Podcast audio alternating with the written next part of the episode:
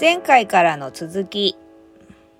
前回はヨーロッパ旅行でソ連からオーストリアに入国する際の怖い経験それがご縁で知り合ったドイツの方との素敵な再会旅行後に経験したお仕事からご結婚までのお話を伺いました今回はヨーロッパ旅行について地図を見て旅行ルートをたどりながらさらにお話を伺いましたこんにちはこんにちは。先日はありがとうございました いや、こちらこそ、いろいろ喋りまして。いえいえもう大変面白くてです ねで今回はあの旅行のちょっともうちょっと続きといいますかね、はいあの深掘りといいますか、はい。形とあとは、あの日本語教師をされたことがあるということなんで、その辺についてそこまで行くかな。あそうですね旅行そうですねどこまで行くかどうかわかんないですわかんねないけどまあとりあえずその旅行とそのお仕事のはい話というのを、はい。まあこれからのコンテンツとして、あ、ちょっとつながってますもんね、私の場合ね。そうですか。うん。なのでそのあたりをまあ聞いていけたらなとはい。思っています、えーということで旅行なんですけれども、はい。それぞれの国で行ったところ、まあ、全部じゃなくてもいいんですこう印象的な部分を、はい。えー、とお話しいただいてお話を聞いていこうかなとまず、どこから。まずじゃあオーストリアからいきますかオーストリア。はいこの間は聞きましたけど、こうざっくりざっくり聞いていったんですが、今回はうん。さらに深くもうちょっと私も質問をしながらじゃ、あどんどん聞いてくださ わ い。かりました。 じゃあまずポロポロ思い出すから。そうです ね。じゃあまずウィーンに行きました。 はい。で、ウィーンでまず、えー行って、その、オーストリアに行ったのは、ウィーンとインスブルクとザルツブルグえ、そうです。に行かれたんですよね。そこの3つに行かれたんですよね。。で、この、ここではどこに泊まられた ?3 カ所に泊まったんです。うはいそうです。 3カ所の郵送三店かに所、三か所のユースホステルに三日間ぐらいずつともありましたよね。 3日間ぐらいずつ。うあ、じゃあ、1カ所に3泊ずつぐらいしてそるうんだあの大体そういう計画で行ったんですよ。あそうなんですかのうん三ヶ月でこう回るにはこうこうこうで、うんどこどこに行くか、はい。でそこではい。どうする、はいなん何日ぐらいいるかっていうのはだ大体、うんうんうん。あのみんなで相談してね。はいはいはい。で大体どんな年にもだ最低に23泊はうんしようねということで行あっあたかそら、うなんですね、じゃあまずそのウィーンで観光する場所っていうのもある程う度んうんごめんなさい、はイい、ンスブルックは止まんなかったかもしれなあイいンスブザルルックツブルックザルツブルクの方に重点を置いたからねまずじゃあウィーンに行ってウィーンでは何を見たんですかウィーンはねシェーンブルン宮殿っていうねもはう素晴らしい宮殿があるんですよ、宮う殿ん、でその宮殿にまず行ってもう本当にびっくりしちゃったもう、はいあんまり素晴らしいねあんまり素晴らしういんね、、あのマリー・アントワネットのあのああ、うんマリーアントネットが住んでたとこそうです。あマリーアントワネットです。その後はまあフランスにお嫁に行ったわけだね。はいそうですねマリーアントワネットうんだから生まれたところっていうわけで。へ全く日本と違った文化でしょ、んでヨーロッパ文化ってこんなに素敵なんだっえ、て、ま、何にすごく印象を受けましたあのねその宮殿だって何百年も経ってるわけでしょ、うんうんで私がね単純にすごいなと思ったの片隅の方に部屋があってそこはあの誰でも泊まらせてもらえるっていうはい、だから今でもこうみんなが生活してるっていうのがすごいなと思ってああそのもうんうすごい前のも そうのが、そうそあそこでもうもうずーっとずっうんとうそんの歴史のあるところで今も現在も暮らしているとうこれがまた日本とまた違うんだなそうですとね思ったのう,、んを覚えてんのね自分あーでそれがねえあとはね天国の花園とかそういうのはこういうとこなんだろうなと思うくらいとにかくもうとにかく綺麗綺麗美しい美しいうん庭園とかねうあんーヨーロッパ風のうねんやっぱりねあーうんもうそれがもう本当に美しいとうんそう海はそうですねそれから私たち、クラシックの音楽にはい勉強が足りなくて、はいその方面の方だったら、うんうんもう最高じゃないかしらウィーンは。あまあそうですようねん詳しい方にそとうってだ、うはん、あのごごめんなさい私でた私ちはももあんまり う知識が。はいはあいの、うん乏しいもんでピアノもはいソナチネぐらいでもう終わっちゃった、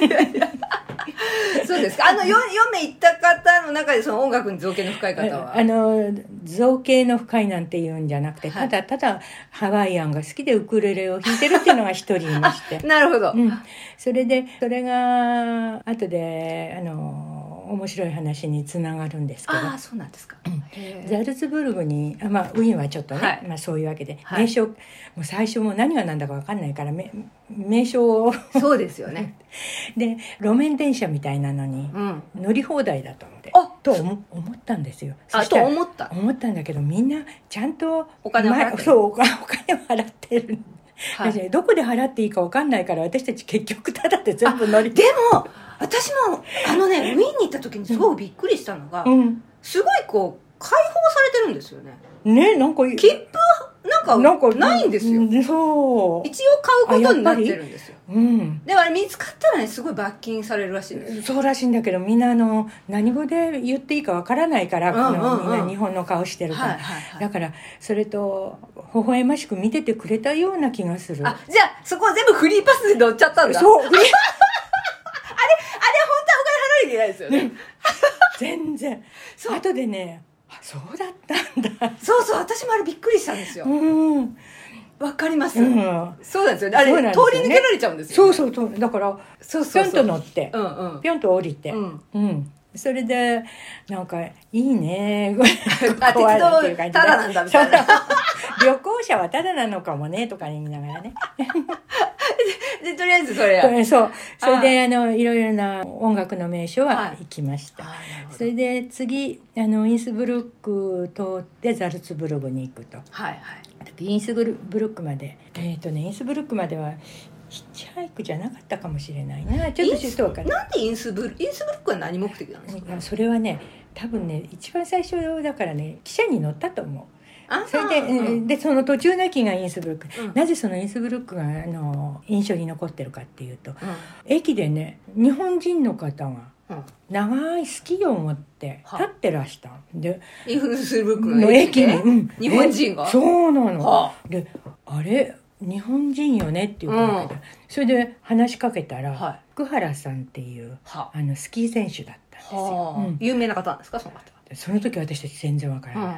もう日本選手権で何度か優勝してるようなすごいそういう日方なんだ本でももうトップのあ方だったんですよ、はいそれであのオリンピックの関係かなんかであれしてうんいらしてたんじゃないの、で私たち全然知らないもんだからそのはい福原さんもはい自分のことを知らないのが新鮮だったんじゃないの、あーうんうんうんそれでインスブルックをうん案内してあげる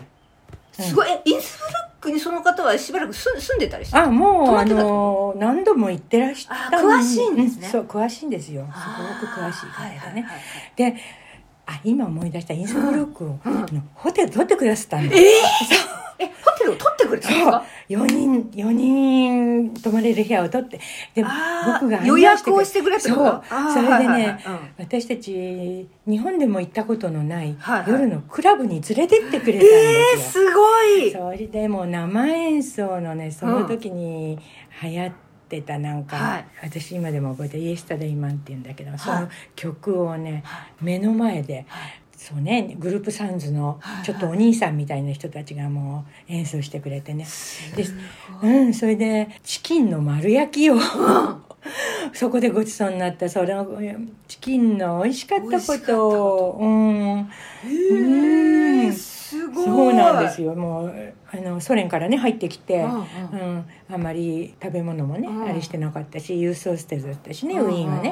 うんうんうんうんだからでそこでごちそうしてもらって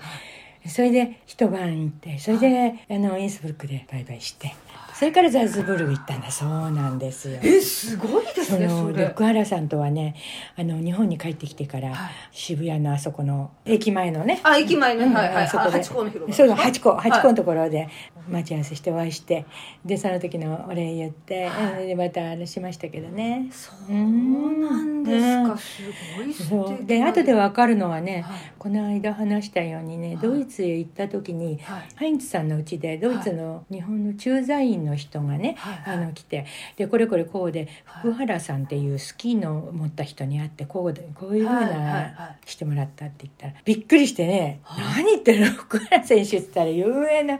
日本のオリンピック選手だよっていうのあー ええー、と思って。そうだったうんだんあーじゃあもう全然そこもその時まで知らなかった知らなかったんですねうん、あー福原さんもねそういうこと全然おっしゃらなかったあーすでごもく書いて素敵な方だったあれなんでしょうねそこがまた良かったんでしょうね知らないってことが。そうねへうえんじゃあその駅で福原さんに出会ってで案内をしてくれて案内してくれてでご馳走してもらっごてちそうまでしてくれてクラブにまでで生まれて初めてのね日本でも行ったことがないようねな行ったことがないもんははですごく嬉しそうにしてらした、あうんそうえうんその頃そう福原選手はおいくつぐらいの雰囲気だえっ、とねはいまだ若かったわよな278じゃないああじゃあそんなにちょっとお上ぐらいそうそうなそうお兄さんぐらういんなそうですねはあそのぐらい30は行ってなかったと思うああそううんそうなんですねね、それはでも素敵なインスブルックの思い出がそうですあそういうのもね忘れてたんですね今すごい橋さんに聞か れてねパーッとまたね蘇ってきてそうですか、うんじゃあその素敵なそのインスブルックの思い出とともに次はザルツブルクザルツブルクここはもう絶対に行きたかったんですよこれはあれですねサウンドブミュージックサウンドミュージックですねそうですここも郵送ホステルともありましただからなるべくそこにいないで外のうろうろ歩いてねまたすごく街も綺麗だしヒッチハイクもそこでもしたんですよあーであの山の方行ったりなんかしてね本当にサウンドミュージックそのものでしたねそうですかうん私もね大好きなんですよサウンドミュージックあそう本当にあのまんま本当ですかうんもう綺麗ねなとこよあの音楽がまたいいんですよねうそうなのよもうね、ねうん大好きですねあ私そうもそうですか、えーそうなんだ、うんまあ、あのマリアがあの山の上こうはーってやそるうそうねうそうそうでねそう、ん、そこでね一つねおあの面白かったのはね、はいザルツブルグの街の中で、はいえっ、とさっき言ってたあのウクレレ持ってったはいはい友達ね、はいあのそれがもうポロンポロン弾きながらはいで私たちサンドあのあれの「童話ドーナツのド」ってね、うんうんうんあれをもう日本語でうん歌ってたんですよ、はいはいそれで歌ってたら誰かがお金投げてくれた の。でちょっとお金もらえるかもしれないからって言って、うんちょっと立ち止まって、うん4人で整列してうん「どうドーナツの 歌った歌ったいっぱいおえお金金お金投げ銭してくれるんだそうそれだから、うんそれで帽子かなんかはい置いはていはいはそしたらお金くれあらすごいここれできるんだわと思ってい、ね、うんうんでその時に加山雄三の「君といつうも」んうんうんはいはいそれからハワイアンの幸せ大橋節夫のね、はい幸せはここに」と、はいそれから「上を向いて歩く」上とをか向いねて歩こうねそんなのをこういろいろ歌って、はい日本語で歌ったんそう日本語で歌あーその日本語がいいんですよ日本語日本語がいいんでしょうね、うんきっとね、うん、で面白がってね、ううんんであこういうそういえばウィーンの中でもなんか歌ってなんかあれしてたけど、うんうんうん私たちでもできるんだっていうんでちょっと味しめちゃって、うんうんうんうんうんで時々それやってたそれやってちょっとお小遣い稼ぎしてたんだ そうすごいそんなお小遣い稼ぎのほどはできないけれでどもね。楽しいですよね楽しいですよそそうやってれをなんとパリのモあパリでもンマルトルの丘のところにやったんですすごいですそねの時はすっごく集まりましたよ。ノンマルトルでは、めっちゃ集まったんですうか、ん。桜井クール寺院のそばでね、はいもうちゃんとそのそれを目的にね、うんうんうんうんうんうん、あもうそそれをやるって目的で行ったんだそそうこにもうあのパリにいる時にね、パリにいる時にねうんうんすごいじゃあちょっとそれはまたちょっとパリでそう聞ねきまパすリねでそうですね。すごいですねまあでもそうザルまあツザブルルツブクルクではもう、うん、やっぱりもう綺麗な綺麗なうんでもそこであれですねこれができるってことを発見したんです発見したんですね。 出会いもあったしね。オーストリアはそんなことが印象に残ってますあね。あそうですか、うんでオーストリアの次こうイタリアに行かれるんでしたっけそうなんですよ。あのね、北イタリアの方からね、はいここにありました。ボルツァーノってあるでしょ。ああはいはいはいねこれボルツァーノ、うんボルツァーノここを通ってここであのペンフレンドに会って、はいはいペンフレンンドのうちがね、はい B&B やってるっていうのを知ってたからわざと 撮った。それでここそうなんだここにも泊めてもらってそれからベネチアに行ったんですねあーベネチアに行ってねうんベネチアがまたあの頃そうね水の都今と変わらないんじゃないかな、うんああそあんまり変わらうん今と多分あんまり変わらない感じなんですかねうん、であのこれは鉄道で行ったんですかここまではそうですねこういう長い距離は鉄道で行ったんじゃないかな。なるほど、うんベネチアのねあの、はユースホステルはねや,、うんやっぱり古いユースホステルでね、はい、うん運河っていうんですかあれあのあれのあうんうんそうんばうん、ねはい運がねの脇にあってねすごく立派なユースホステルでした。ああそうなんですか、ベネチアに特別何かあったっていうことはないな観光をとりあえずしたっていうことうですんかね、そうそうそう、うんでも船に乗ったりとかはできなかったわねお金ねかかるからおね金かかるからね、その船に乗ってる人を見た あああれですかそのヒッチハイクをしようするつもりっていうのはもう前々からそうしようと思ってたんですか、いや思ってないいどの段階でヒッチハイクをしようと思ったんですかあのオーストリアで成功したからねえこれ、ね、誰がヒッチハイクをやってみようって言い出したんですかだってそれ結構ヒッチハイクやるって結構勇気いりませんなんかそうよねヒッチハイクをいやヒッチハイクをやってみたいという希望はあったけれどうんも、うんそれは全然ね行く前はもう思ってなかったできるうんそうできるかどうかは分からないから、うんそそしたらオーストリアで、うんザルツブルグのユースホステル行くのにインスブルクからや、うんあうんうのんやユースホステル行くのにインスブルクが予定外だったわけよ、あそうかの泊まってね、うんそれで小原さんはもう予定がお仕事があるから行っちゃって、私たちまあこれからどうしようっていう時に、うんちょうど乗せてくだすあのどこ行くのと、うんうんえーでザルツブルグ行くうん行きたいんだけど、ユースとしてって言ったらその時に乗せてくれ簡単にできたっていうことがああったんでうんでこれはなんかたまたまそういう人が見つかったんだそうそうそうそうそんな感じでしたよあであこれってもしかしてヒッチハイクできちゃうかもって思ったんだ、うんそうそうそううんあでこうやってーうん指立ててうんこうやってると車が止まってくれるよということはもう知ってたからうんちょっとやってみたらそしたら止ま止ま止っまったたあれできちゃうみたそういなそうそうこれはいけるかもうんそうかねそれですごくよくやるすごいいうんうんやーすごいですうね、んこれできるんだと、そうユーレールパスがあるけれどもうん、こっちの方が面白いねっていうことになったんですなっね、たわね。はあはあはあうんだから長い距離は幽霊バスに使う乗るけれどもそうじゃいないのはヒッチそうハイクで行ってみようとんんそういうことになったんだ、なったんですよ。だからね。なるほど幽霊バスはそうね私前日本帰ってきてからうん払い戻ししてもらったように思ったけれども、うん払い戻しはできなかったんだわねあの乗っちゃったから ああ何箇所か長い距離何をか所か乗ってるからねそうそうそうそうあじゃあ払い戻ししてもらってないのもからってないんだねかもしれないうん、うんかもしれないまあそれはどっちでもいいんだけれども、うんまあそうですねんだへーけど短い距離でヒッチハイクっていうのはすごくね向こうのまた汽車がね本数が少ないしあー予定が立たないのようんねそうですねんで時間もねそうですねぴっちりこ、来ませんからねそうだからねえ明日までないんだなんていう時どうしようっていう時にじゃあやっちゃえ、うんうんうん、そういう感じでね、うんそうすると当時からうんもうヨーロッパの方は道路が良かったでしょう、あーだからそっ汽車でごとごと行くよりうんも、車の方が、そう車でいいよって言った人に乗せてもらうとすごくスムーズにあーそうから輸送してるなら輸送すると前まであもう連れて くれちゃう そう、うん、なるほどそうなんですよだからオーストリアやなんかでもソ連から来て、うん飛行場から中央駅まで来て、中央駅からさて輸送してる行くのどうしようかって言った時にバスだのあー路面電車だのっていうともう大荷物抱あえ大て変ですもんね大変なんですよ、うん、それだからできたらあヒッチハイークヒでッチハイクでなるほど、 4人一緒に乗せてくれるうなら、ん、あ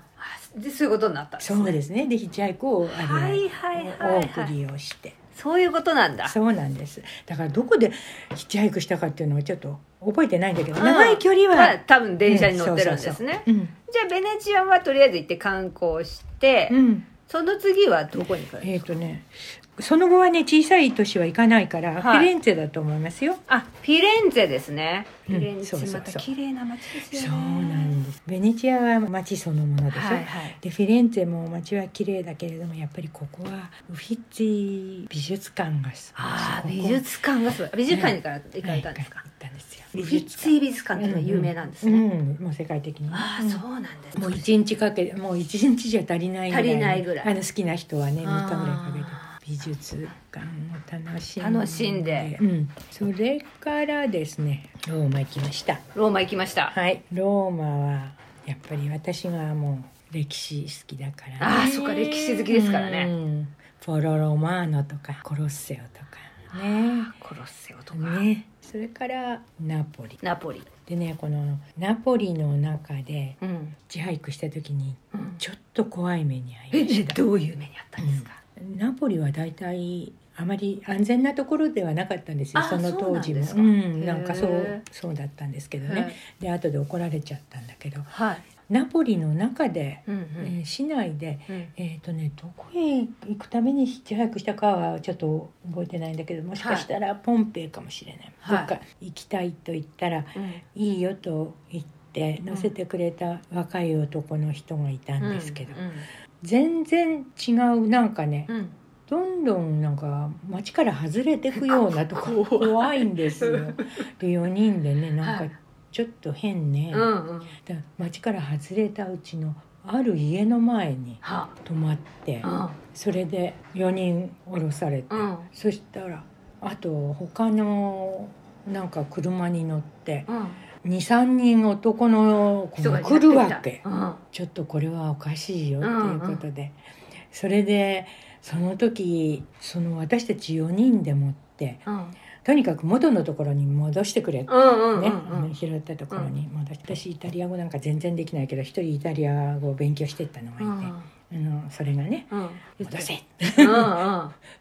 それで4人でもってもうすごい剣幕でね「うんなんなん!」っつってね、 もう「帰ろうんうん帰ろ!」うんって騒いだわけ、うんよっぽど私たちの剣幕がすごかすごかったんでしょう ね、んんうんそしたらまた元にナポリ駅かなんかまで戻してくれた戻してくれたのあれはねちょっと危なかったねって今でもそれ危ない「うん危なかったね」ってえいう話そのお兄さんは何歳ぐらいの人だったんでいすや若かったですよ若かったうん、若かったか危ないですねそれでな何人かの車がまもう一台来そうななんか電話したりなんかしてるからあこれ良くないっていうことでうんもう4人結束して騒いで騒いですごい、うん、でもちゃんと送ってでも送ってくれるんくだれたんくれたんですうんよ、うんうんそれでもうあと何十年か後ですよなんかあのナポリの郊外で、はいやっぱり日本の女の子がうん2人いたんですけど、うんイタリアの男たち10人ぐらいにレイプされた2 3 0年前かな、あーうん、でももう私たちが行ってからは2 0 2 3うんうんう0ん年経ってた頃ですけどそれでその時に私たち電話でうん「ちょっとニュース聞いた私たち危なかったわ ねめちゃめちゃ危なかったです」でももしかしたら顔見てここんなの嫌だって言っても送り返してく れるかもしれないぞ。まあ、その可能性もなきにしもあらずなんだけどでもねうん本当にちょっとあのあれはね怖かったですね それはでもよく戻してくれましたうね、んだからもうそれからはねも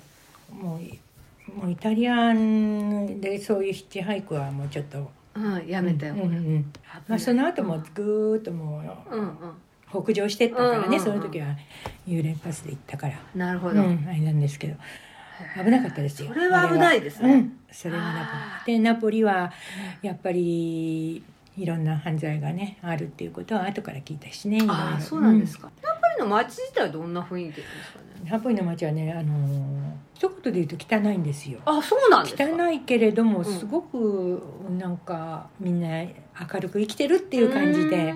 でナポリの風物のあの洗濯物をうんうんうんね、あの窓から窓へあれしてはっいていうはいはあいれ本当にそのまんまだしねへーであでナポリの輸送スタイルも汚かったあそう、 うんイタリアは害してねうん、あイタリア返しうて、ん汚いですねあーやっぱり綺麗なのはドイツですよねああやっぱりやっぱりこう発祥の地でしょう輸送スタイルだってそうだしね、あーあうんそっか発祥でもないのかな、あでもそうよよねワンダーフォーゲルとかねああーれから来てんだから、うん食べ的にはどうなんですあか美味しい美味しい美味しかったイタリア安はくて美もう味しかったねイタリア安くて美味しうい、ん、で私たちはあのあの当時は日本ではヨーグルトなんかもね、うんあの瓶に入ったあのいわゆるヨーグルトだったんだけども、うんこのヨーロッパでヨーグルトにいろんな種類の、うんうんうんヨーグルトうが、ん果物が入ったりなんかしうんてうんうのんそういうのがあってねもう本当にうんそれは美味しくて毎日毎日それで栄養とってたよねあーそうですかんそれかあのらオレンジもあオレンジも安くて美味しいお食事はどういうふうにされてたんですかほとんどねスーパーマーケットみたいんでうんうん買ってうん公園のベンチで食べてましたああそうなんだ、うんうんへえあとユースホステルでは安くうんあの食べられうんるうん時もあるけれどもね、ねでももう大体決まってるからね、まあそうでしょう、んんソーセージみたいなものとうねんはいだからそんな美味しいものはなかったから自炊できるところは自炊したりしたうんうんうんり、ああそうなんですか、うんレストランなんかは入れませんよねあーえな何を食べてたんですか例えばイタリアとかイタリアだったら、う うんん、だからあのピッツァもあの屋台みたいで売ってるでしあーょだからそれは安いからうん、そういうのを買って公園はあちこちにありますからねヨーロッパはねで公園で果物類は、うんうんうんもう全部スーパーマーケットで買ってね買ってうん、なるほどうんね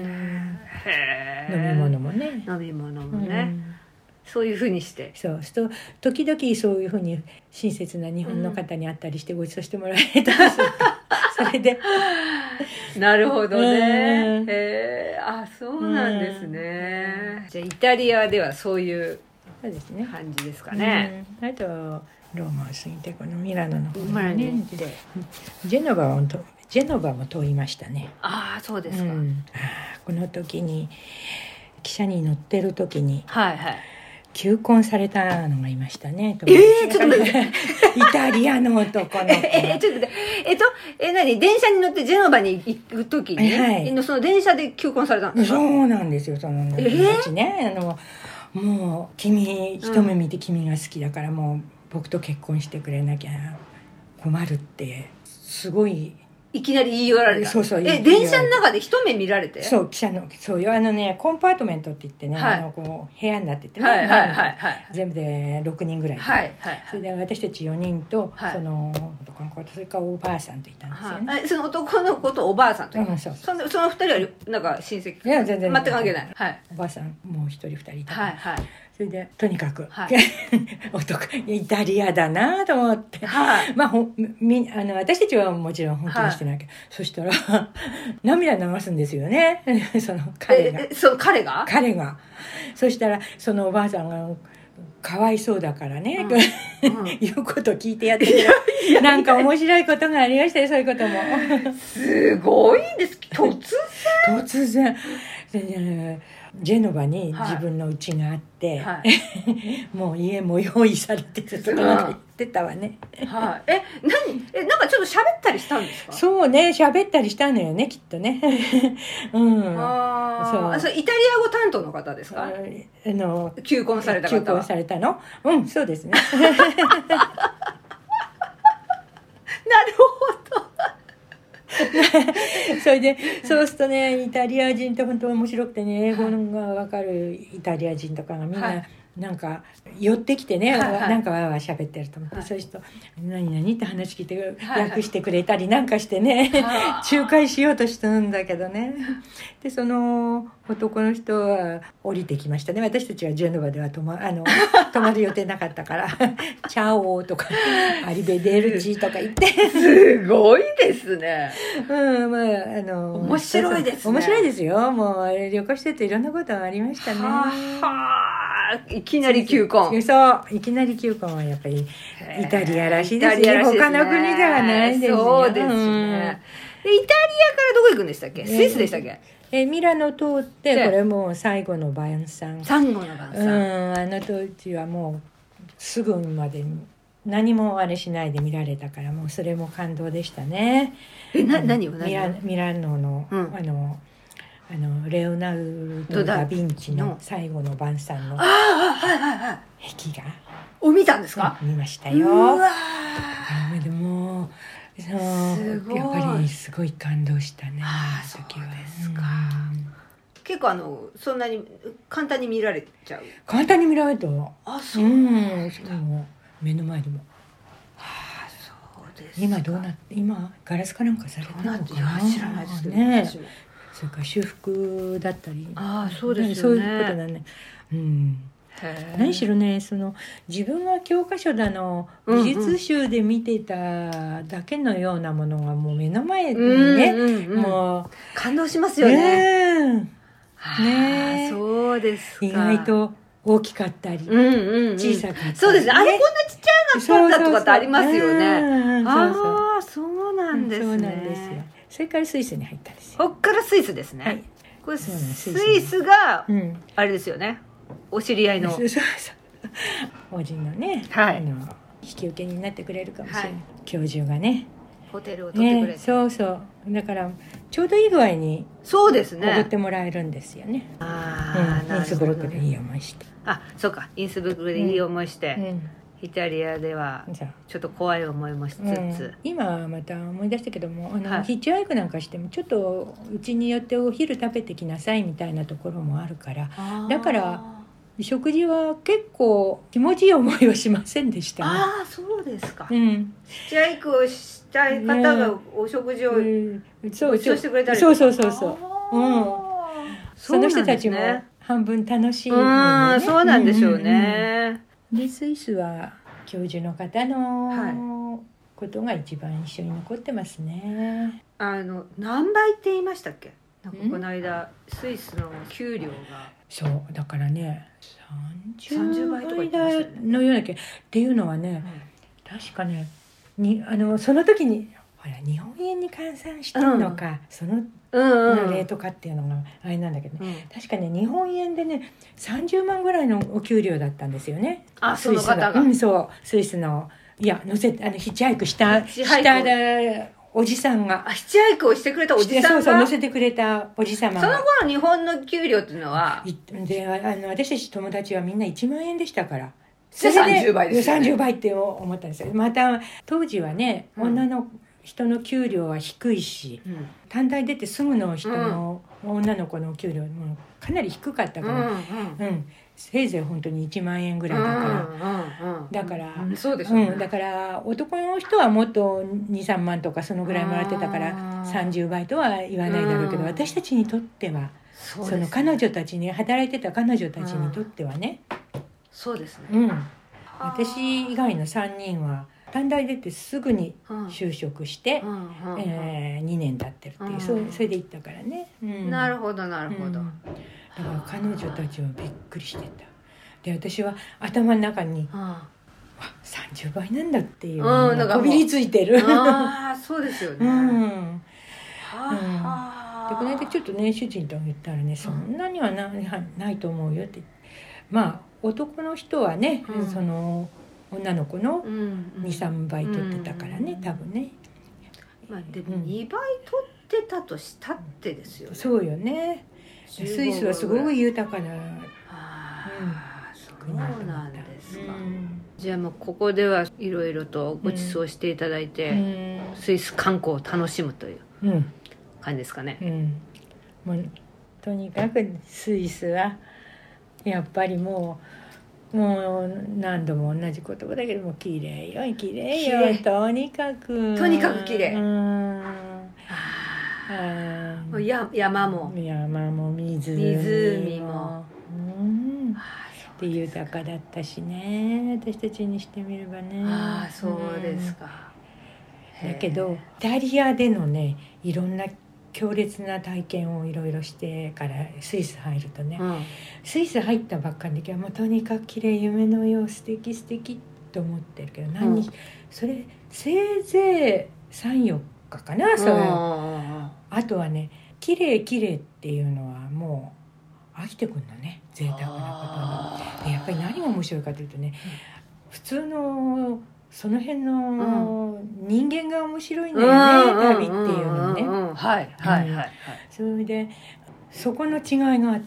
た私はは。うんは面白いですねそれうはんだからね自然の美しさはそれはもう素晴らしい、ん自然は美しい、山は美しい、だけど都市も美しいのよあのあもう私も比べ物にならないぐらいもう、めちゃめちゃ綺麗なんですかイタリアはね、はい駅のそばやなんかねはいちょっとね臭いのあねそんな感じそれでも汚いって言えば汚いのナポリなんかも、だけどね魅力あんねんよねあ人が魅力的そなんうですそかう人が魅力的だしで興味があるっていうともうこんなんだって見に行くんだからねあーもういいやってくるんだそうでそれが最初はね何だろうと思ってたけどああのスイス入ったらそういう人はあんまりいないーいないんだうん紳士はい はい淑女はい善としてはいはいっていう感じでねああのでどっから来たのっても別にあんまり聞あんまかりれ興な味をいし示さないんです示さないそれが礼儀だと思ってるんでしょうねやっぱりうんうんねうんあはいのはいはいだからそれは一つの文化だろうとそはうなんでしょ思ううけねどそ,、れでまたスイスからあとフランス行ったらフランスはやっぱりちょっとラテン系だからあフランスラテン系なんですかそうですよ、うん、フランあスフランスってそうなんだだからちょっと違うでしょ、ああうんそうなんですねうん面白いですねこうイギリスやなんかのアングロサクソン系とは違うああちょっとなまたあそうなんだ面白い私全然そこ分かってないわあでもねそうなんですねへえ大都会のパリ行くとうんだからあのそのスイスからもうバーッと私はいはいはいはいあへの行パきリまししたちゃかうらんですパリ行ねきましたもうみんなとああの約束があるからねそうですよねうんパリ行っちゃうんですよねパリはね、うん大都会はすっごく冷たかった大都会は冷たいんですかでもねそれがまたちょっと面白いあそうなんだ景色というより人間が面白いわねあのフランス旅っもていでうっのはかねいですからでっねかいですよだから私たち行ったなんかほんのに一部なのよそうですよねバーこッとのうんスイスのここはベルンですねうんでここはもうもう一直線そうにパリにまず行くんです。そうそうそううねそうバーッとね特急列車みたいなのがあってね、うんあの揺れるパスは特急列車も乗れるからパリへ行ってパリに行ってうでんそうまずそこで会うんですねみんなとそうねみんなとそのあのみんなと会う前何日か前にパリに、い、うんパリの印象としてはねはいすっごくね英語全く通じなかったやっぱりふね英語を使わないんですよねフランス人今は今はもうまあねいくつね随分どんどんねでし使ょうっけどねてあれ大丈夫だけれどもその頃はあの当時はねなんかのチケット買うんでも入場料買うんでもなんでもね、はいもう全然通じないのよね通じないんうですそもそも通通じじないうんでちょっと意地悪なのあ英語を使う人にはねそう英語を使うからうんそんなら答えないよって感じでね、うんうんうんうんうんこんな小娘が英語なんか使ってって感じでね、フランス語担当の方はいたんですかいたんですいたんだけどそれもなかなか通じない。そんなにねペラペラじゃないでしょうからねそうですよみんなみんなね勉強し私も含めて、本当に行く前にかじってはあ挨拶と、うんうん必要なね、うんあれをものだけをそうとりあえずはってことですよねうん会話をするなんていうことのあれはないからねへで彼女もねやっぱりフランス担当の彼女もね困って た、うんえ、なるほど、パリ出せないわどこに泊まっ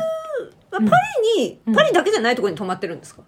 いやいやいやもうパリしか行かなかったわよパリしか泊まってないうんフランスはうんパリしか行かないパリしか行かなかったあまあベルサイユとかね、んんんそういうところは行きましたよ、はいはいはいうん、でそういう時もね ヒッチハイクで行ったああそうかそうかベルサイユとか言えばもうい行ってあこのフランスではヒッチハイクをしたんですね、あヒッチハイクしましたよ、うん、フランスはヒッチハイクうしたんだん、そうそれでパリはね、えー、とみんなで会いましたでしょうん、であの日本の旗持ってもうパリ中を練り歩いてくた練くりた歩いにてなって、うん、パリは1週間ぐらい日程組んでたんですうんうよんね、うん確かね、はいはいだから余裕があったし、うんそれでモンマルトルのはいあー行ってうんちょっと日本から持ってきてたあうんのなんか親切にされた時に、うんこのチップお金はあげられないけどうんも、ちょっとあげうるのに、ん日本の五円玉がすごく人気があるとかね、それから竹でできた小さいブローチなんかうんうんうんがすごく、うんあの女の人喜ぶとかね、それとか、えー奈良の大仏の絵はがきみたいな、うんうんうんそういうものをあの一枚あげると喜ぶっていうふうにあの聞いてたんで、この4人で持ってで重さをうん大体決めて、うんお土産物をあ用意してたんですか用意してたんですよ。でもここまで来たらちょっともう重くなっちゃったし、うんもしかしたらちょっと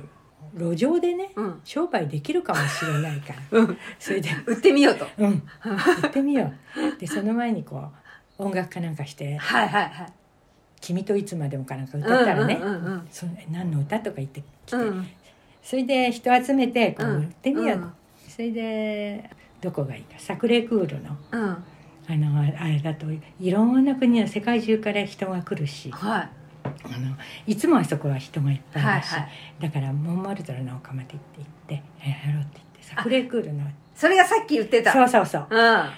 ちゃんとそういう目的を持って、い音楽を奏でながらウクレレをうんウクレレを奏奏でながら絵はがきをバーッと並べはいはいてはいはいそれからそれ値段をつけるんですかどうしたんですかそこはうんだからねいや値段つけなかったわねつけなかったんだそういくらで売ったのかが覚えてないんだけど、うん適当な、ね、値段いったと思う、うん1枚そうね今のお金にしたら300円ぐらいで売ったんじゃない、うんなるほどねうんうんうん飛ぶように売れたんですよすご い楽しいですねそれ、うんそれでね、うんあー で軽く荷物も軽くなる軽しねくなるしねでも少し残しとかなきゃ5円玉は取っといたかもしれないな、うんだけど竹細工のブローチなんて今のお金の人はもう1000 1000円以上でももちろんね、うん女の人なんて買ってくれたりしてそれでかなり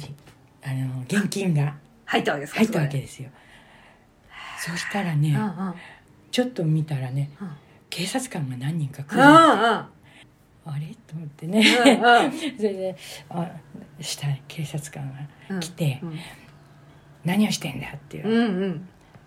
許可取ってるか許可取ってる、ねえ全然わからないもう、いやあの何言ったかね、まあうんまあやり取りして、うん君たちは法律違反してるから、うんあのもう引っ張ってくってわけ、うんお金もお金ダメだっていうんでね、だけど私たち「いや知らなかったからごめんなさい、すいませんごめんなさい、ごめんなさい」って言ってねで懇願したわけね、4人でね、うんそして少し経ったらね警官の一人がねうん「じゃあ僕がウインクしてる間に片付けなさい」っていうわけね。あ素敵素敵でしょ、うんねそれでねウィンクしてる間に片付けろ、うんはいはいっつってもう一生懸命片付けてね、うんうんうん片付けてそしたらもう一つの目ウィンクしてるから、うんその間にどっか行きなさいうんかっかっこいいか映画みたい見逃してくれたのすそうそれだから「ありがとうメルシー」とかなんか言ってねう「んもうありがとう」って言ったらねうん「早く行きなさい」って片目つぶってねすごいうん素敵ねかっこいいでしょなんてうん何も飛ばなかった結局うんでもね本当に行けないのよあーもちろん行けないのよねそこで商売代払ってないでねあのそうそうそうねえ金儲けそのウィンクしてる間にっていうのがかっこいいじゃんかっねえーもう映画みたいじゃえないですかそうでこんなこんなかっこいい帽子かぶってね、うんうんあのこのマントみたいな、はいはいはい警官みたいなと かねああいう人はあのねちょっとうんへえそそれでれでね、すごいいいそう話ですねねまたそれもで私たちねモンマルトルのすぐ麓にあった、はいはい汚いけれどもホテルにはい久しぶりに泊まったんですかねそういう、うん、美味しいご飯も、うんうんフルコースでもないけど食べてう、んうんお金全部使ったかなえどれぐらい稼いだんですかそれで泣いて感覚とし私ねて覚えてないんだけどね当時の1万円ぐらいだったと思うんだよねだから今のあー10 10万ぐらい私たちにしてみれば10 10万ぐらいの感じか稼いだのかもしれないですねねあーそうそうなのそれで泊まったホテルがやっぱり私たち貧乏根性が抜けないから安いホテル泊まったのね、うんうんしたら全然わからなかったんだけれどもそこは売春宿だったなるほどもうピガールっていうピガールっていうね、はいあのもう本当にあそう売春婦の人がこうそうそうそう昔の吉原みたいなと こが全然わからないパリのことをそんな、はいそうでモンマルトルのふもとえそんなとこにの下っていうのああ坂の下とか坂の下のとこで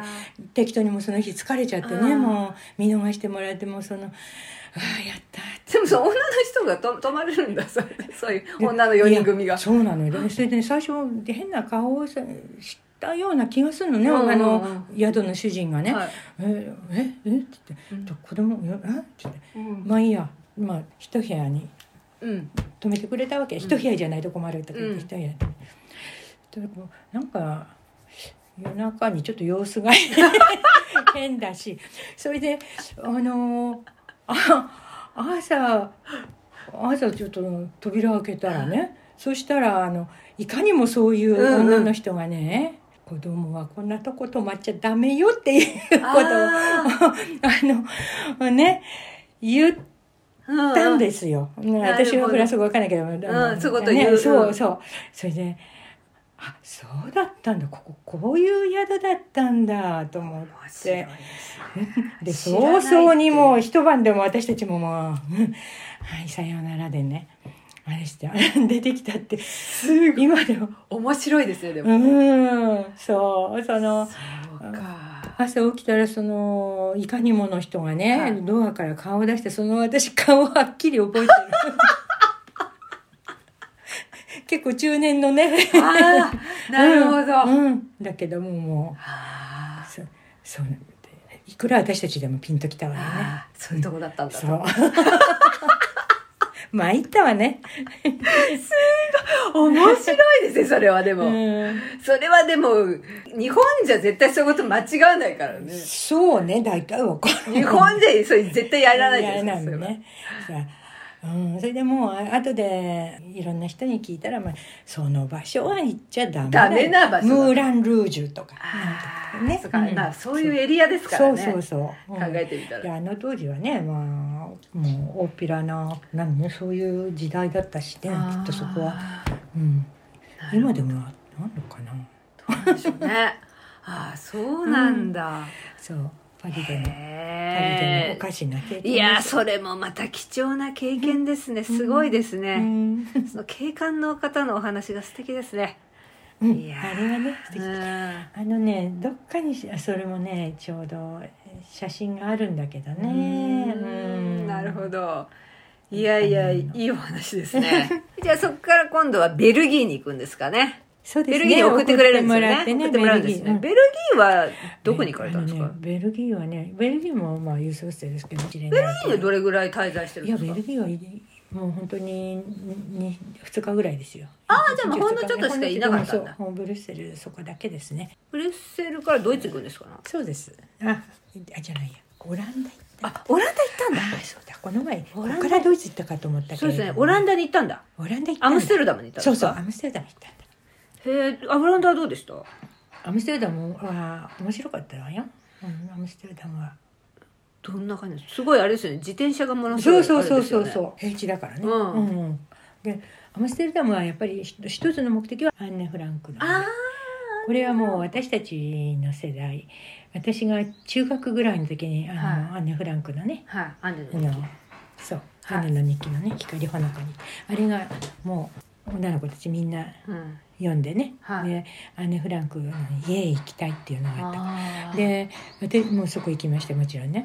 う、んでアンネ・フランクのうちが今はなんかもうあまりに人が押し寄せちゃう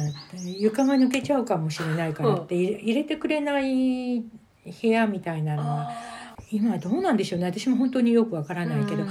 何年か前行った時はもう博物館みたいになっちゃってだから私もううんああと思ってなんか入らなかったけれどその当時はね本当にアンネが暮らしたまんまのが見られたのね。ああそうなんですか、でギシギシ言いながらねそれで、うん他無料でしたよやっあーぱりねそうですかうん姉の姉がここにいたんだ、うんっていう感じでねうんアムステルダムではここもユースホステルでアムステル輸送ステルあのね、うんなんだろうあれは輸送ステルが見つかんなかったのかなはでねアムステルダムの思い出は一つなんだけどもね、とにかくねもう野宿しなきゃなんない状況になったんだわなんでだったんえだアろうムステルダムで、うんはでもできるように私たち寝袋も持ってるしねだけど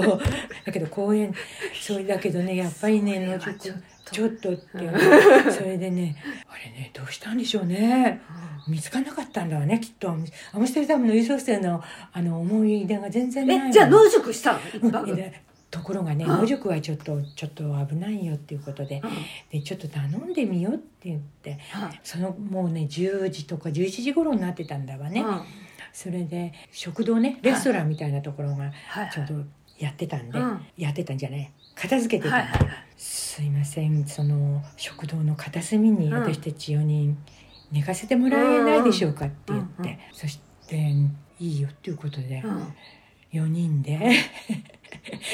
食レストランの片隅にうんうん一晩寝かせてもらった、そこに止めてもらったんだ止めたん片隅にうそはあはあそ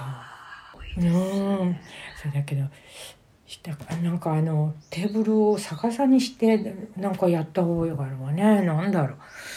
それでその中に寝たんだろうか なんかねとにかくレストランの中で寝かせてもらったそれは覚えてるそそのどうしてくそうなったのかも忘れちゃわがった忘れちゃったんだオラむンしろ半世紀も前ですからそねうですね、んでもそうオランダの人は優しい感じだったあそうそうあ親切うん親切だしうんオランダのね、うんあのー人はねうん何カ国語かが喋れる喋れるんですよ英語もドイツ語もオランダ語もね、うん、それで英語が通じるっていうのはねすごくなんかホッとした何が通じないんですかえっ、ー、とねベルギーはねドイツ語とフランス語圏ドイツ語とフランス語でしょあーどっそうですちかしか話せなかったうんあまり印象にないんですよあねーベルギーそうはかそうかうんオランダは英語が通じたんだ英語通じるああ、うんそれは大きいですね、うんそうねそれで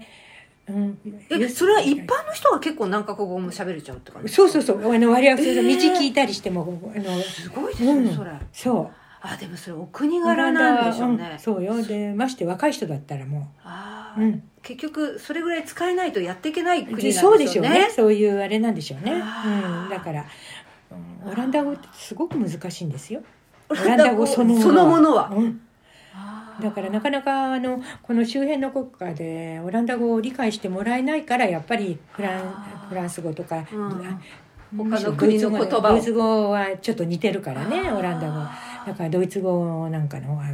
みんなマスターしようとするんじゃないかなあーなるほどそうなんですね、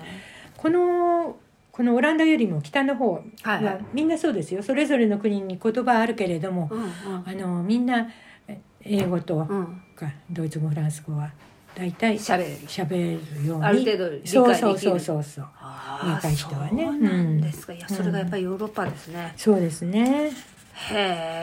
えあそうなんですか、うんじゃあここでとりあえず片隅で一泊をしてそうい一泊でねやっぱり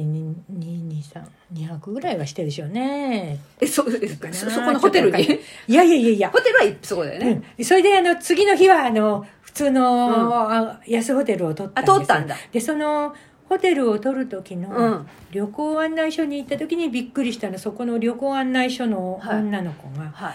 こっち向いて英語喋ってると思ったらこっちからこはうドイツ語で言われてパパパってドイツ語でいはいはいそれでまたこっちがフランス語してそうパッものすごいんだなーってあもう全然普通普に通にオランダの旅行案内所の人っていうのはすごいんだなって本当に感心したのを覚えてる何カ国語も、うん、それがもう普通にそうそれでとっても親切ではい私たちにが泊まれそうなホテルもはいねテキパキとどんどん紹介してくれてでそこに行きましたでそこのそこの印象は一つはいはいはい夜中にネズミが出てきたなんか音がするねって言ったら「で出たかだったかから走り回ってもうやんなもうそれだから早々にドイツ入ハインツさんにも会えるしあー早くドイツ行こう」って言ってドドイツ入ったと思う。それでなるほど。早々に。なるほうど。んうんえー、すごいですね。 でも、あ、そうなんだ。そのオランダで、そのテキパキと旅行案内、旅行案内所ってなんですか、そで、その、うんあお姉さのんは駅。にあのオランダのね中央駅アムステルあアムステルダムの中央駅って東京駅と同じ、はいはいはい。あ、そうなんですそかっくり。あんな感じなんですか。うん、あそこのところにね、うんみんな世界中から来る人のあのあーツーリストのインフォメーションみたいな感じそうインフですかォツーリストインフォメーションがあるのねあーでそこの人たちってい人うのたはちが、ね、窓口の人うが、ん、まあ、もう非常に優秀なわけですそねう。もう語学堪能で。堪能ですあらゆる何カ国語も結構喋れて、そうそれでパッパパッパ処理していくわけですね、うんだからオランダの印象はすごいなーっていう印象だねあーそれがもうその印象がそうすごいですねなるほどねだけどまあちょっと宿泊所的なとそうですね ころは、まあちょっと こそううそう暖炉があるような、はあいやあのね私たち4人だから、はい20畳ぐらいの広い部屋のはいホテルうんの部屋だったから、ううんわ嬉しいとか言って喜んでたんだけど、あのことはね暖炉のところから熱 ネズミがすごごいですそねごそごそごそすると思った らそれあの私ネズミダメなのあよネズミダメで すねまああんまり得見意見てもなダメ なの得意な人がそんなにいあまりないと思うけどもあまりいないですけどねホテルにね本 当にもう、ね早々に引き上げそうですた、か、うんベッドなんですかあベッド4つありましたよ、ベッドは4つあるんですうん、ねで、そのねあの紹介してくれた女の子が言う,、はい言う時言うのにはあの広い部屋よほあの部屋で運動会できるよって言ったの覚えてあるう んそれぐらい部屋あの広い部屋だ冗談でねうんうん、うんそうなるほどなるほど広い部屋だっただけどつまりあれですねああんま値段大体こんな感じでっつってお願いするんですかね、へえそう、うんそうすると適当なもうね頭に入ってるからね、はいうんここいいんじゃないみたいなそしてこのすごく的確なのこの、はいトラムの南蛮線に乗ってこう行ってこう行ってって言ってもきちっと教えてくれるの、うん旅行のあれなんかすごいと思うわオランダあーは、んそうですか観光でもねああれしてるから、ねそうなんですうね、ん全然違うよねなるほどなるほどそういうことがございまして、はじゃあまあとりあえずでもハイツさんのところにもう行こうと行こうと、うん、デュッセルドルフに入りました入るわけですねドイツデュッセルドルフここするああこの辺かここあ結構ちこ近いんです近いですね、うんほんとオランダ寄りなんだうん、そうね。デュッセルドドルフは、、デュッセルドルフ。ドイツも大きいですね。うんこうやって見ると大きいですねうんデュッセルドルフにハインツさんがいたんだそうです。ここまではどうやって行ったんですか、うーん、ここは国境を越えるから汽車じゃない。記者かな、ううんん、うんここで一週間ぐらい過ごしました。ここで1週間ぐらいね、うんハインツさんのね。そうところでねハインツさんのところでね。そそれで。でね、ドイツはね、デュッセルドルフとこの辺しか行かなかったんでしょうね。行かなかったわね。フランクフルトも行かないで。もう、あ、もうここでもってもう日にちあ ね。もうあねれしちそゃこっでたんだよねね。うん、そうそうそうそうそう。でももうでもこねこではもう本当に親切にされてそうですね。ケルン、ケルンも行きまして。ああそうですかケルンはすごいですよ。えどうすごいんですかケルンの寺院っていうのはも寺院のすっごいですよ。あそうなんですか世界も一に争うんじゃないかな。寺院がすごいんですか、うん寺院がすごいですよ。ああそうなんですか、うん基本的にはだからこのデュッセルドルフで、うんえっ、そうそうそうと主に過ごしそうでてす、まあ、ケルンとかはちょっと観光に行って、うん、そうですね。で、ハンブルグは通りましたね。ハンブルグ通って、はい。ドイツあそうそうそうそうオランダはまあとりあえずし親切な意味でドイツはまあ基本的にハイツはめっちゃ親切なんですけれども、うんうんねドイツ自体の雰囲気はあどうドイツドイツはあの人はあの気持ちよくて親切で私は好きですよ。好きですうんうんんドイツはいいよいい日本人に合うわね。あ日本人には、うんうんああそうなんですうね、ん、だからハンブルグもねあのいやここはねあの、工業都市ですからねあーどっちかっていうとへね、うんまあえ綺麗なあれではあるけれどうも、んうんでもそんなにあおのそんな面白い歴史的に、うん、そう面白いでまあねドイツはあの戦災でねずいぶんやられちゃってるしねうんうんうんうんだから、うんなるほどうね、んでもそのままデンマーク行きデまンしたマーク行きましたよねデンマークはどこコペンハーゲンうでんすか、行きましたねすごいですねデンマークめっちゃ島ですねうんきなんか綺麗なんじゃないですかすごいどうなんですか、うんデンマーク綺麗ですねコペンハーゲンここの郵送ステルも綺麗だったですねああ綺麗です、うんデンマークデンマーク語デンマークデンマーク語ですよデンマーク語まあでも他の言葉も喋る、うんでもそう基英本、語英語は通じるんですね通じるんですよ、うん、でコペンハーゲンのねうん、ユースホステルではいおん日本の女の人のひ一人旅の人に会ったんですよ、はあ、うん、それでうんでその時に女の人がね、うん、私その時にどこっていうのははっきり聞かなかったんだけどは北朝鮮あれがそうなのかなと思うのははあの韓国の人にあ会ったんだって、そしたうんら韓国旅行をう、ん韓国旅行チケットがあるから、うんか帰りに韓国寄りなさいって言われたんだけどどうしようかなって、あのそのことを話してたのねその一人旅の女の人がねえだけどえっと話してた誰と、うんあの私と私とああね、うんはいそうはいどでも私私は、うんえーマルセイユから横浜までのうんチケットを持ってるのかなそういう計画だから、うん断ったけどもそういうそんなこと言われたのよっていう話をしたら「でいいな私だったらそんなら行っちゃうんだけどな」とか思ったわけ、うね それで覚えてんだけど、ね、はそれでその後何十年かして、はい北朝鮮の拉致問題のはい話に、が出てきた時ね、はいもう何十年も後よ、はいはそれでなんか北欧でうん誘われて北朝鮮に行っちゃってそのまま拉致されて分かんなくなっちゃってる方いらっしゃるでしょ、ああそうなんですうか、んだからねあの頃そういう人たちがいっぱいいたのかなと思ってねあそれがねわ私たちが行った時よりもあ10年近く後の話なんだけどうんもしかしたらそういうふうに誘われたんじゃないかなと思って。なる危うんないじゃないでだすかか、ら私なんか本当まだ若かった しねうんチケットくれるなんて言ったらねで北朝鮮かどうかは私は分からない,、うんうんうんいやそう分ですかよらないけれど、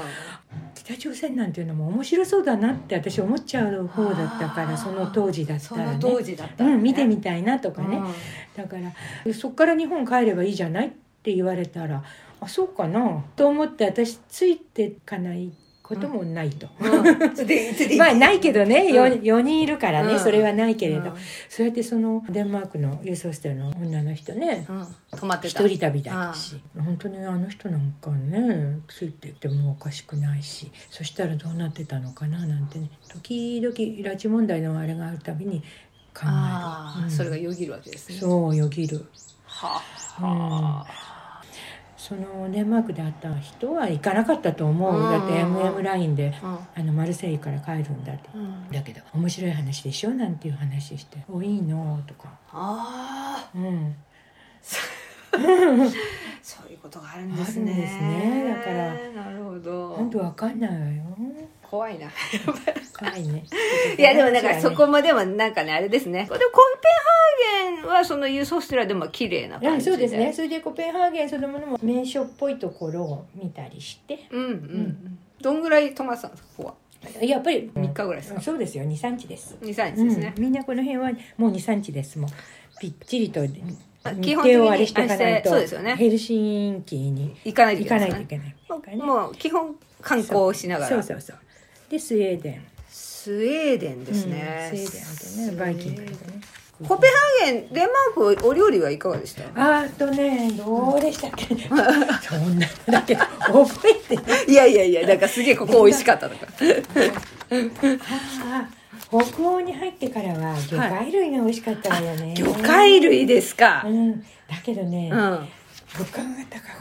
あーやっぱりここは物価が高いた高かったその当時からね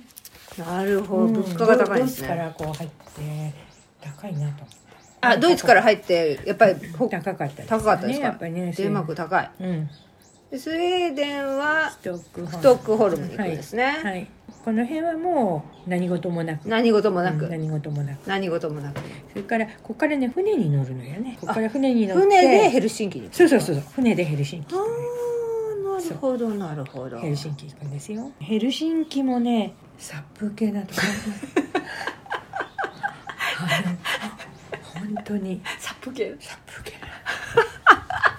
な小さい都市でヘルシンキ首都だけどヘルシンキね、まあ、はいここはそれなりに繁華街だな、はいはいはい一歩出ると荒野なのねああそうなんですか、うん、人が少ないから 人がとにかくあのあんまりいないってことですねいないんですよ家の中にいるんですかね、うんうん家家の中にああ歩いいや人口が少ないのよあ人口そのものが少ないってことうんヘルシンキもなんかう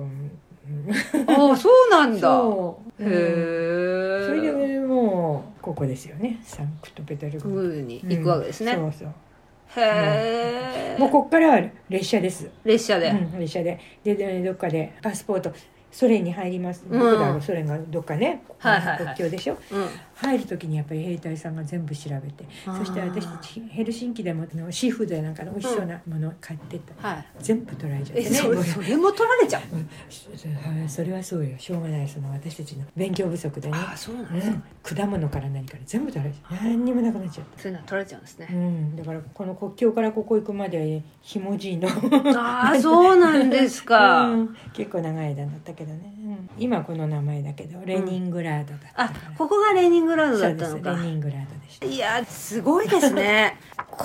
の旅行をするのはすごいわすごい距離ですよだから全部ヒッチハイクなんかはできないわね全部ヒッチハイクしたつもりになってたのねでもヒッチハイクの印象がものすごく強かったんじゃないですか強いしいやでもこれ3ヶ月間今はネットがあるから何でも調べられちゃうじゃないですそうかなんです行く前から大体こんな感じで分かるわけですうよ、んそこわかるでしょそれをよくやりましたねやったわねいや信じられないねえこれはすごいわここ行きたいんですよまだ行ったことないあギリシャですか、あうんの他は結構行かれたんですか他はもう全部やややりました あの思い残すの嫌だからマジであヨーロッパごはめんどうでなさいしょこうれも行かない行ってない、スペインとポルトガル、うん、スペインポルトガルギリシャ行ってないのこう飛び出てここで飛び出ててもこのイタリアはどうしても行きたいから行ったけどもこの3つはヨーロッパは全部抑えたってことですかはいそこ以外抑はすごいですね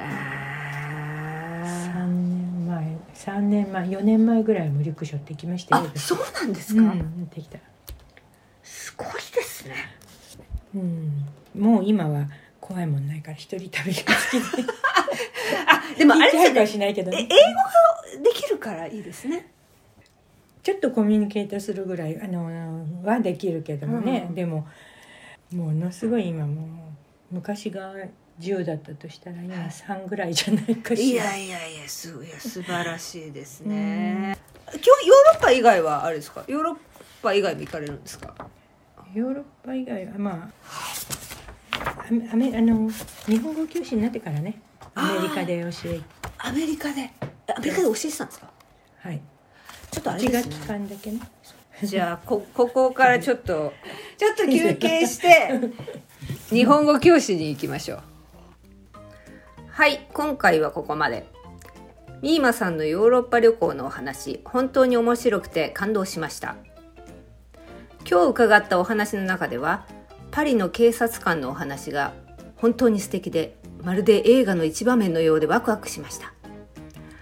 今から約60年前インターネットのない時代に女性4人で自分たちだけで計画し3ヶ月間ヨーロッパ旅行をしたとは本当にすごいですしかもお話がとても面白くどんどん引き込まれてしまいました次回は30代の頃から日本語教師をされていたということでこのことについてお話を伺います